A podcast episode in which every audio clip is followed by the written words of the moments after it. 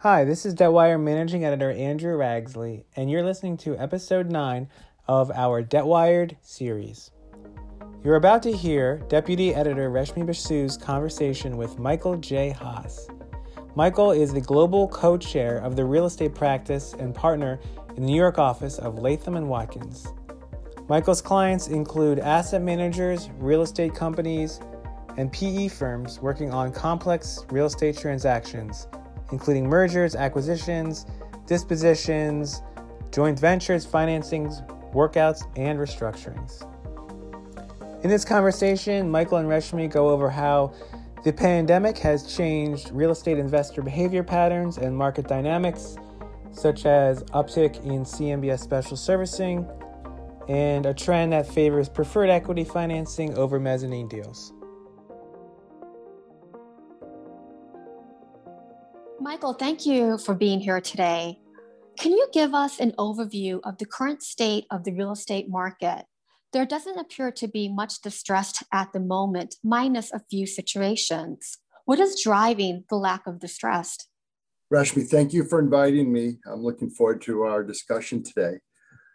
It's a great question. So, an overview of the current state of the real estate market I would say COVID has picked its winners and losers. It has um, accelerated certain segments of the real estate towards a decline, and others have uh, accelerated in a positive direction.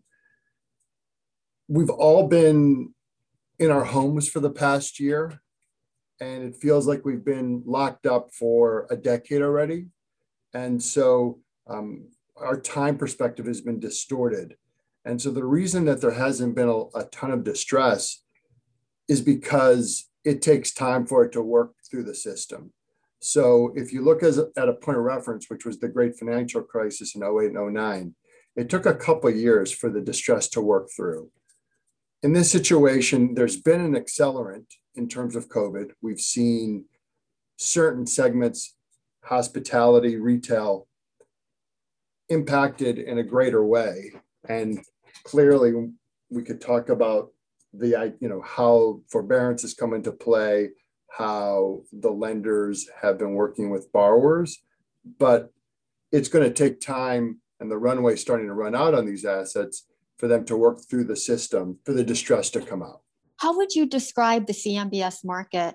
What happened in 2020 and do you expect to see volatility in the asset class in 2021 the current cmbs market is still active in terms of providing new financing.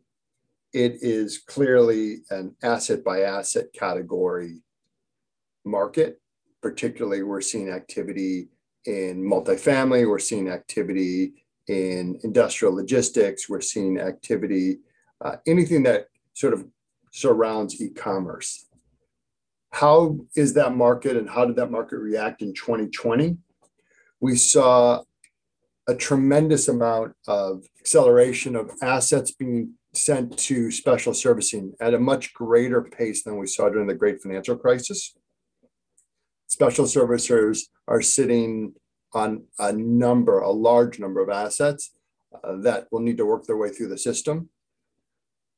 The volatility, I think, what you'll see is to the extent that CMBS comes back and will provide financing for retail and hotels. And you, you are starting to see some hotels being put into CMBS again. I think the spreads will widen on those. But um, the, the real question is what is going to happen with the assets that have gone into special servicing and are currently either under forbearance arrangements or are just with the special servicer? And we'll, we'll have to see how those work through the system as we talked before it's just going to take a little bit of time but they will be working through the system. What challenges are special servicers then facing? And have you seen the borrower give up and just hand over the keys? We are starting to see assets being transferred back to the special servicer the hand back the keys uh, scenario. There were so many forbearance arrangements that were that were entered into and those arrangements are starting to come to an end. And the longer that the COVID disruption exists, the likelihood of those properties being able to come out of forbearance and go back into a scenario where they are performing will the likelihood of that happening it becomes less and less and you know what, what will happen is the special servicers are probably overwhelmed at this moment in time with the amount of assets that they have to address. And uh, you know over time those assets will either be returned back to the special servicer. The good assets i believe will eventually work themselves through the system either through additional equity requirements that'll be mandated by the special servicer. You'll see you know extensions of forbearance agreements with again probably additional equity being required but those again will be for really prized assets. The other ones you know that will create the distress that you asked me about before and the and buying opportunities. What about the amend and pretend strategy? What are the longer term ramifications for the market in particular for hotels and retail centers who have been hurt during the pandemic? So amend and pretend only works so long and at some point everything the the reckoning has to happen and so the concern around amend and pretend is if the runway runs out for a large number of these assets at the same time. Will they all come on flood to the market and cause uh, further price disruption for performing assets uh, and devalue those? And you know, the question is, you know, if, if all these assets come on at the same time, uh, will there be an ability for the recovery? Will, will the recovery be muted in terms of price recovery. So if there's a ton of product that comes on the market, there's a lot of money on the sidelines chasing assets. So it may not be an issue, but I'm just concerned if, if the market's flooded with non-performing assets, what it will do to pricing. What about financing in the real estate market? How are companies able to shore up their balance sheet? Your question to me is twofold. How are the companies that were able to access public debt able to, to perform in 2020 and the ability to access the public markets. And then the other would be the private companies and what they were or were not able to do. So in 2020, because the capital markets were efficient and working, most of the publicly traded REITs were able to access debt and were able to show up their balance sheets really for the next couple years, and they're in great shape. And I anticipate going forward, there'll still be a market for to the extent ones that need to refinance or, or access debt, there'll still be a market for that. In terms of the private markets and for assets that were financed on a one off basis, there really wasn't much for them to be able to do. For those companies that you know have lines of credit that they were able to tap and access, some of those did do that as well to shore up their balance sheet, but much differently than the publics. Who is in the driver's seat in negotiations given how much capital is out there? The company or lenders who need to be putting money to work? At the end of the day there's sort of two parts to your question that i think need to be addressed. So for the for the sponsors out there that have great assets that are currently in need of new capital to a certain degree even if they are experiencing some distress because of the amount of capital that is on the sidelines. What we have seen so far are very sponsor friendly terms because of the competition looking for distressed opportunities. At the end of the day, the lenders are always in the driving seat, in the driver's seat rather, but they don't want to take back assets. They'd rather figure out a solution. And so they're sort of always in the background. And from my perspective, at least, if if it doesn't seem as though there is a, a viable solution, and in this case, the longer COVID goes on, uh, and it impacts and disrupts people from working in their offices and going back to some normalcy, ultimately the lenders are in the ones that have the greatest control. Why are we seeing more deals with a preferred equity component versus mezzanine debt? the reason you're seeing more preferred equity currently is number one, in terms of what we would call rescue capital, preferred equity is able to come in to the capital structure. Oftentimes, the existing debt prohibits any new debt being placed on the asset. So that would preclude mezz financing. Preferred equity could come in. It's able to often, depending on, on the asset, depending if it's done at a platform level, there's often an opportunity for the preferred equity to get a seat at the table. So it could help with the strategy of the asset or the platform that it's investing in.